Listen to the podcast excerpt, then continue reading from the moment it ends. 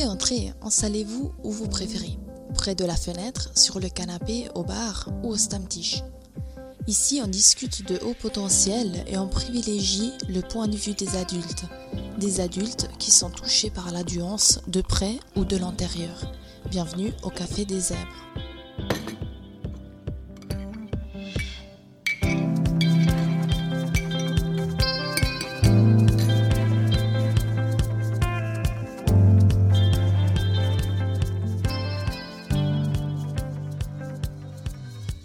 L'invité de ce Café des Zèbres est très recherché, il est craint et en même temps il nous fascine.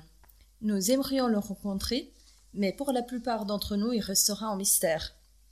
J'ai le plaisir d'échanger avec Monsieur Weiss 4, mieux connu sous le nom du test du QI, quotient intellectuel. Bonjour à vous et merci d'avoir accepté mon invitation. Bonjour et merci à vous. Vous avez un nom bien particulier, pourriez-vous nous expliquer d'où ça vient? Mais très volontiers.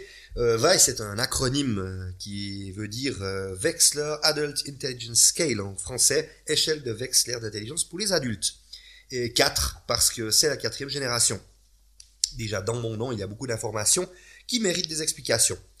Premièrement, Wechsler est le nom du psychologue qui, en 1955, a publié le premier test du QI de notre lignée, mon arrière-grand-père donc.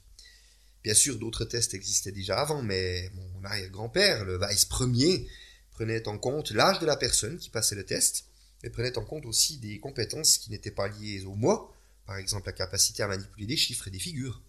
Quelle histoire J'ai encore deux questions liées à votre nom. Euh, vous êtes spécialisé pour les adultes, donc euh, il y a des tests aussi pour les enfants. Oui, oui, c'est ça. Mon cousin Visc teste les capacités intellectuelles des enfants. En effet, à cet âge, on n'a pas la même expérience cognitive qu'un adulte, ni le même développement cognitif. Par exemple, avant l'adolescence, les enfants ont de la difficulté avec la pensée abstraite. Mais le QI est une caractéristique de la personne, comme euh, avoir les yeux bleus, et donc ne change pas drastiquement dans le temps. Euh, vu que ce n'est pas une caractéristique qui change dans le temps, pourquoi les psychologues n'utilisent pas votre arrière-grand-père pour calculer le QI encore maintenant? euh, autrement dit, euh, quel est l'intérêt de changer de génération de test ben, Nous évoluons avec le temps parce que la société a évolué et la culture générale aussi. Par exemple, des mots comme Natel n'existaient pas avant. De plus, nous mhm. avons désormais accès à d'autres types d'informations et en quantité importante, donc le bassin des connaissances de base est différent que dans les années 30 ou 50 notamment. Mhm. Euh, actuellement, comment êtes-vous composé? Vous prenez en compte Qu'est-ce que vous prenez en compte euh, pour la mesure de l'intelligence en fait? Alors actuellement, je mesure quatre composantes, euh, chacune grâce à deux ou trois exercices. Ceci veut dire que le psychologue euh, vous propose un total de 10 exercices qui vont donner des scores, des indications ou des points. Ces quatre composantes sont la compréhension verbale, le raisonnement perceptif, par exemple compléter un puzzle ou recréer un motif, la mémoire de travail, par exemple mémoriser une suite de chiffres, et la vitesse de traitement c'est des tâches où le temps est mesuré. Mhm.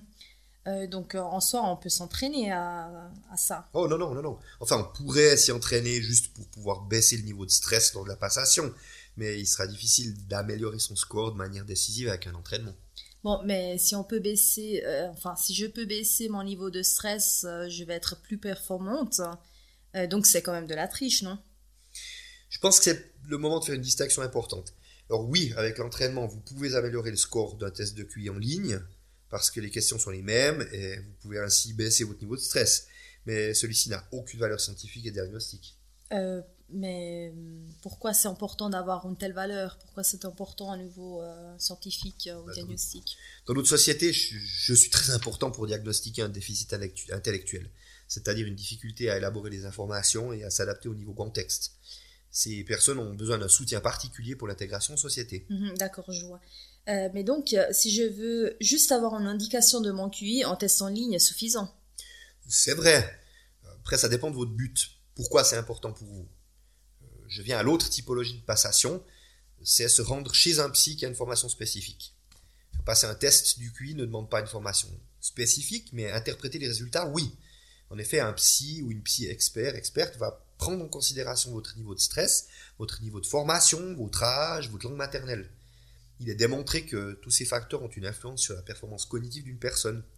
Alors s'il en veut un résultat qui soit fiable, avec lequel vous voulez construire votre développement personnel, eh ben, il vaut mieux aller chez un professionnel qui vous expliquera les résultats sous plusieurs facettes. Mais attention, je vais quand même vous révéler quelque chose sur votre fonctionnement. Ce résultat n'est pas anodin. Il est vraiment conseillé de faire ce test dans le cadre d'un parcours de développement personnel avec un ou une psychologue. Mhm.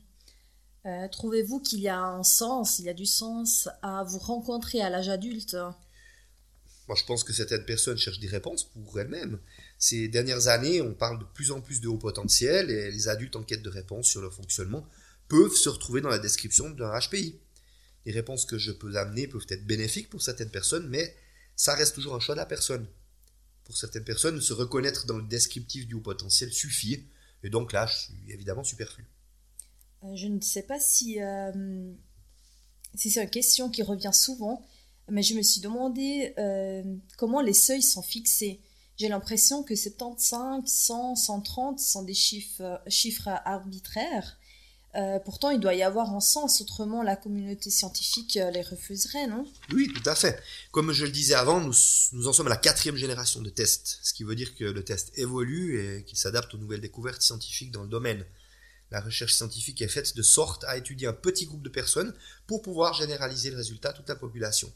Par exemple, ils ont fait passer le test auprès d'environ 2000 personnes aux États-Unis pour calibrer les questions.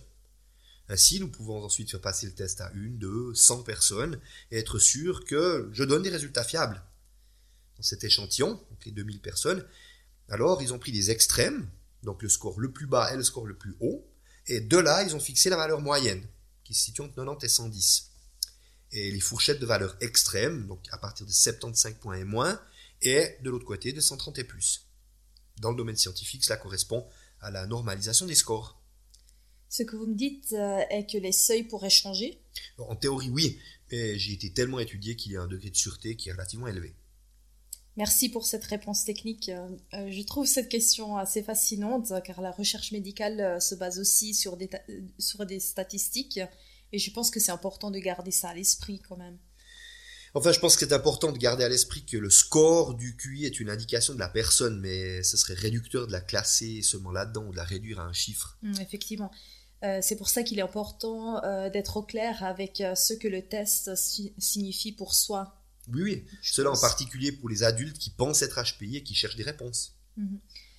Monsieur Weiss, si l'on voulait entrer en contact avec vous, Comment faire? Alors le mieux, c'est d'en parler avec son thérapeute et de chercher un ou une psychologue spécialisée qui connaît toutes mes subtilités.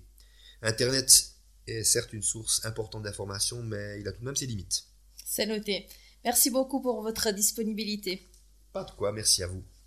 Au revoir. Au revoir.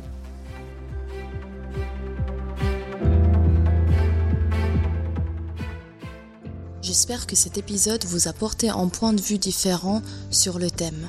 Je remercie Madame Koznowski pour son aide technique et Christophe pour sa magnifique performance sous le nom de Monsieur Weiss 4.